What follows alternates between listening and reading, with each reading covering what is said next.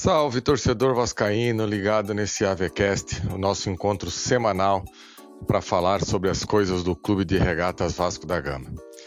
E essa semana o Vasco já enfrenta mais uma decisão. Depois de amanhã, no sábado, a primeira final de campeonato do Vasco, já na segunda rodada da Série B.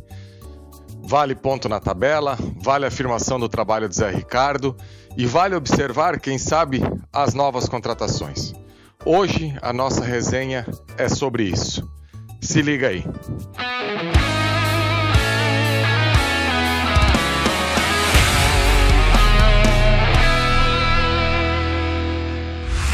Pressão, torcedor.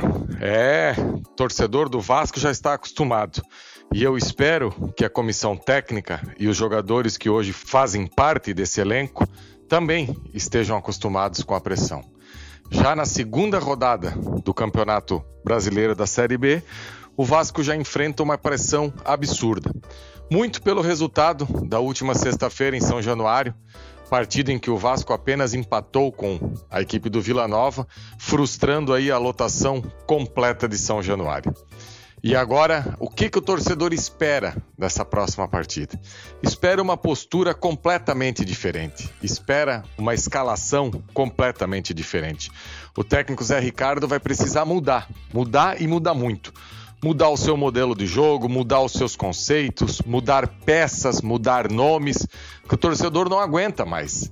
E o Zé Ricardo agora, ele tem que ter bem claro na cabeça dele que ou ele muda ou quem vai acabar mudando é o comando técnico do futebol do Vasco.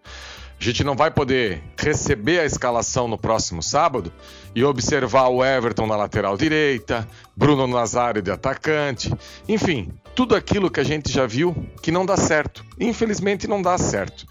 E a gente teve a oportunidade ontem de ver aí a apresentação dos atletas e ficou bem claro já. Por exemplo, se ele quiser contar aí com o Gabriel Dias, pode colocar o Gabriel Dias já para jogar na lateral direita. O Eric, que há 14 dias fez gols na final do Campeonato Gaúcho contra o Grêmio, então tá com ritmo de jogo, se não do início, mas pode participar do jogo sim. Zé Vitor já leva para se ambientar. O único dos novos contratados aí que vai precisar de um tempinho ainda é o Palácios, mas a gente aguarda, para quem aguardou tanto tempo, deixa o Palácio se condicionar aí bem fisicamente, que é um jogador diferente, é para ser o jogador aí que é para chegar, jogar e ajudar nesse novo modelo do Vasco. Agora, independente de nomes, o que a gente espera observar é, no jogo do próximo sábado é uma equipe mais compacta, uma equipe que a hora que tem a posse de bola, a gente saiba o que essa equipe do Vasco quer fazer. Ou então, quer ser uma equipe reativa, quer jogar no contra-ataque, mas que seja uma equipe que marque muito forte o, o adversário, que não deixe o adversário pensar e que coloque dentro de campos jogadores que possam executar esse tipo de função. O elenco do Vasco não é recheado de jogadores para jogar nem no modelo nem no outro. Mas que fique claro que quando a gente possa observar que a bola está rolando, a gente tem uma ideia. O Vasco hoje quer jogar dessa maneira. Está faltando identidade para essa equipe do Vasco. A gente não consegue observar se o Vasco quer ser uma equipe reativa, se o Vasco quer jogar com posse de bola, que maneira o Vasco quer se comportar dentro de campo. E isso acaba deixando o comentarista, o analista, o torcedor aflito porque o mínimo que se espera de uma equipe é a identidade.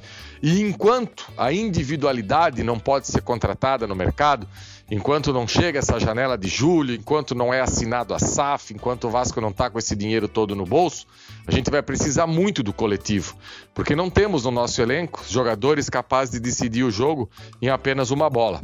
Então, o coletivo precisa funcionar e precisa funcionar muito. E a gente viu na última partida que esse coletivo tem muito problema, muitas questões aí para ser resolvida. E uma questão que também precisa ser resolvida é a questão do Nenê.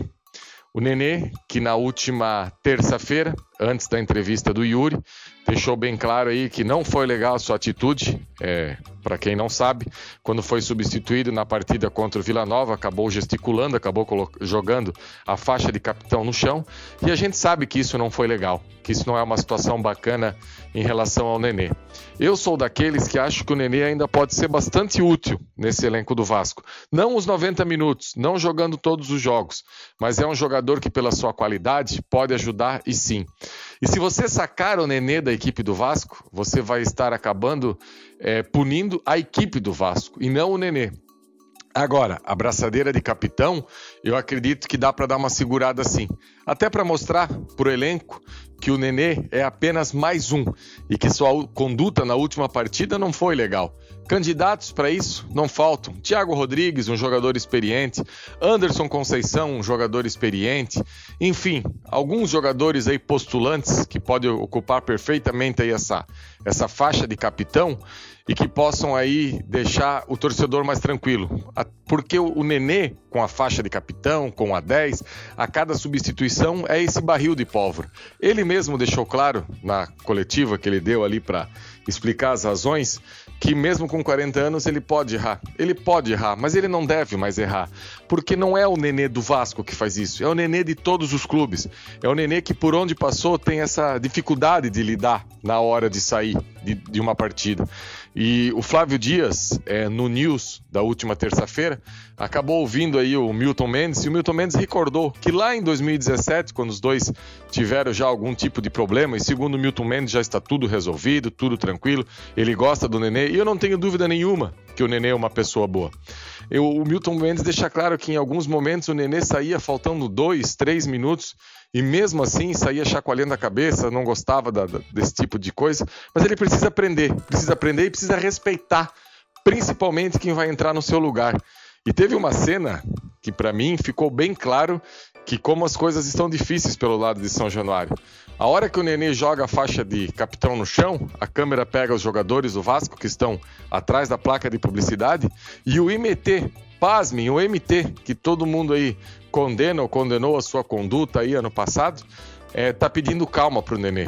Então, realmente, se o MT, que é um menino ainda, tem que pedir calma pro nenê, é porque a conduta dele tá muito abaixo daquilo que a gente espera de um, de um capitão, de alguém que vai comandar a equipe aí dentro de campo. Então é isso, torcedor. O que a gente espera é uma escalação nova, um modelo novo, um Vasco mais compacto, um Vasco mais é, forte psicologicamente, uma equipe que não, não se abate tão fácil dentro de campo e uma equipe que tem que pontuar, tem que colocar ponto na tabela. Porque se o Vasco deixar esse pelotão da frente é, sair muito, mesmo com as contratações depois, vai ficar difícil. Então, quanto mais tempo o Vasco tiver no G4, o próximo ao G4 é o melhor. E o Vasco agora vai para duas partidas fora de casa, essa contra o CRB no próximo sábado. Depois o Vasco visita a Chapecoense, aqui em Chapecó, em Santa Catarina, para depois voltar a jogar em casa. Então, o melhor do cenário seria voltar aí dessa excursão norte e sul desse país, com o perdão do trocadilho aí do nosso hino, com pelo menos aí seis pontos na tabela, para novamente fazer pegar fogo o Caldeirão contra a Ponte Preta e motivar esse torcedor. Porque qualquer coisa que não seja isso, o torcedor já não vai fazer aquela festa linda e não vai deixar São Januário colorido como foi na partida contra o Vila Nova na estreia. Valeu, torcedor! Sempre bom estar aqui resenhando com vocês. Espero que semana que vem no nosso encontro aqui seja com uma vitória e a gente possa estar exaltando as possíveis novas virtudes da equipe do Zé Ricardo. Sigam a gente nas redes sociais, o arroba Vascaínos, o arroba 1 que na medida do possível a gente está interagindo com todo mundo. Valeu, galera. Um abraço e até a próxima semana.